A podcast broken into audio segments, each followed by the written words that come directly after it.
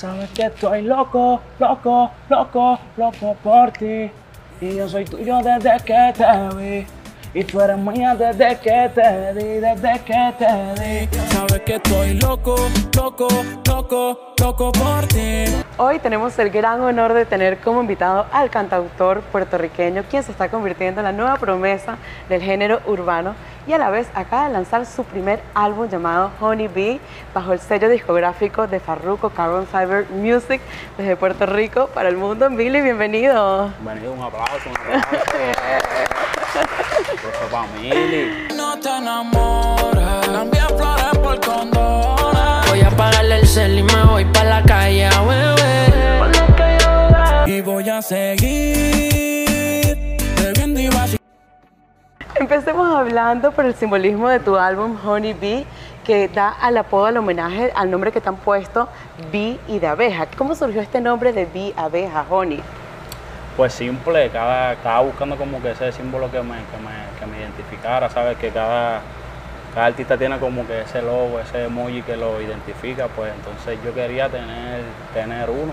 Y pues decidí coger la abeja, aparte de que me gusta mucho el color amarillo, me gusta mucho el color amarillo con el contraste de combinación con el negro, me gusta mucho, pues decidí coger ese y, y que mi música siempre ha sido dulce, ¿me entiendes? Yo siempre me dedico a las canciones hacia la mujer, ¿entiendes? Mi música es dulce, es miel. Dulce como el honey, como la miel, ¿no? soy la abeja que produce la miel para las tu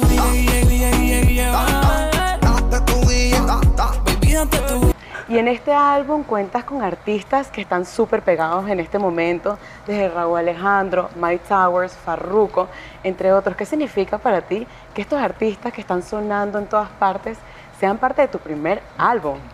Pues una bendición poder tener a, a colegas que son durísimos, que uno admira, que uno respeta y es una, es una, es una bendición tener, tener los artistas más que están rompiendo como Jay Wheeler, que fue partícipe de No te enamores Rimi, que fue un tema que fue, es el tema, te puedo decir, más grande de mi, de mi carrera, con millones de, de, de views y, es una bendición, igual como Mike Tower, Raúl Alejandro, que trabajaron en, el tema de Date tu y entre otros, pero es una, es una bendición poder colaborar con artistas que, que están rompiendo ahora mismo y tenerlos en mi primer álbum.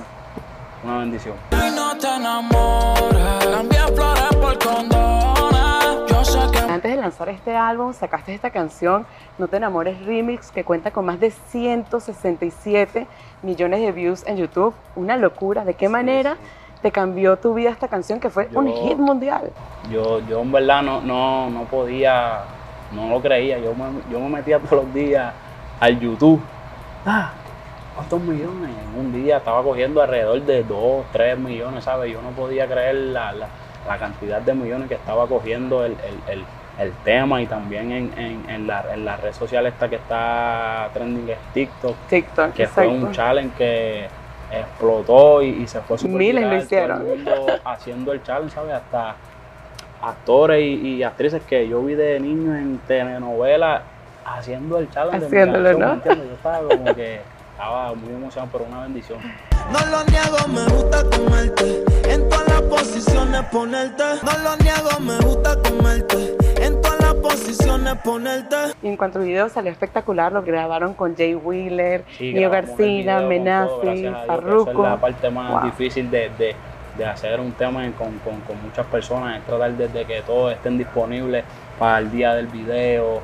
Así que, que si uno está viajando, hay que viajarlo, este, más ropa, etcétera. Son, son- es un trabajo bien, bien duro que de verdad que Carbón, Carbón somos, somos los, somos los duros. Y en cuanto a este disco, Honey Bee cuenta con alrededor de 14 canciones.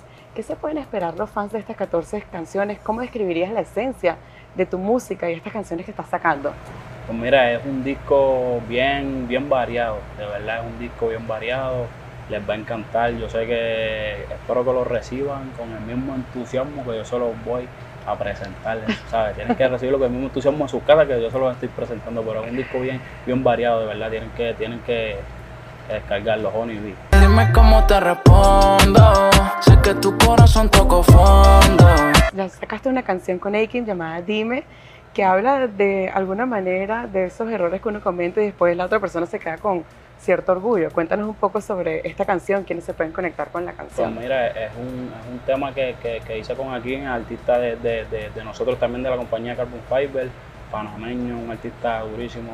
Este, fue un tema que colaboré con él, este, con Rique Music, que, que fue el productor, y es un tema que mucha gente se identifica porque son cosas que pasan normales. Tú sabes que todo el mundo comete errores y después se arrepiente y después está buscando la manera de cómo llegarle a esa persona otra vez. Y esa ¿sabes? persona por orgullo Y- y cerrada. por orgullo, tú sabes que No el te deja orgullo entrar. Gana más que todo. Sí, Exactamente. es triste, pero es así. El orgullo gana más que todo y pues ese tema lo hice pues para que esas personas de, que pasan por esas cosas se, se identifiquen. Sabes que estoy loco, loco, loco, loco por ti. También tienes Locos por ti, que va a ser el focus track. Cuéntanos sobre esta canción y por qué esta canción es el focus track. Pues Loco por ti es un tema que, que, que trabajé y compuse con mi hermano Andy Clay, que es un compositor durísimo que ha trabajado temas como Obsesionado de Farruko, que fueron temas súper grandes de la carrera de Farruko y es un tipo que, que, que es durísimo. Y trabajé este tema con él, nos lo presentaron, lo vimos y, y yo dije, wow, este tema es durísimo, súper comercial, es bien diferente, ¿sabes? Yo nunca había hecho un tema de, de, de, de ese nivel de, de, de grande, ¿sabes? En cuestión que es súper comercial, se presta pa- para todo tipo de, de público y me encantó mucho, de verdad, el tema me encanta y loco por ti va a romper. Y nos estabas contando que te demoraste más o menos un mes en hacer este álbum. Cuéntanos un poco cómo fue la dinámica, cómo fue el proceso de hacer estas colaboraciones, cómo era tu día a día. Y pues mira, Fran me dice, papi, ya es hora, tienes que sacar un álbum, este, hay que trabajar, este, y yo dije, wow, un álbum, tiene que ser para allá.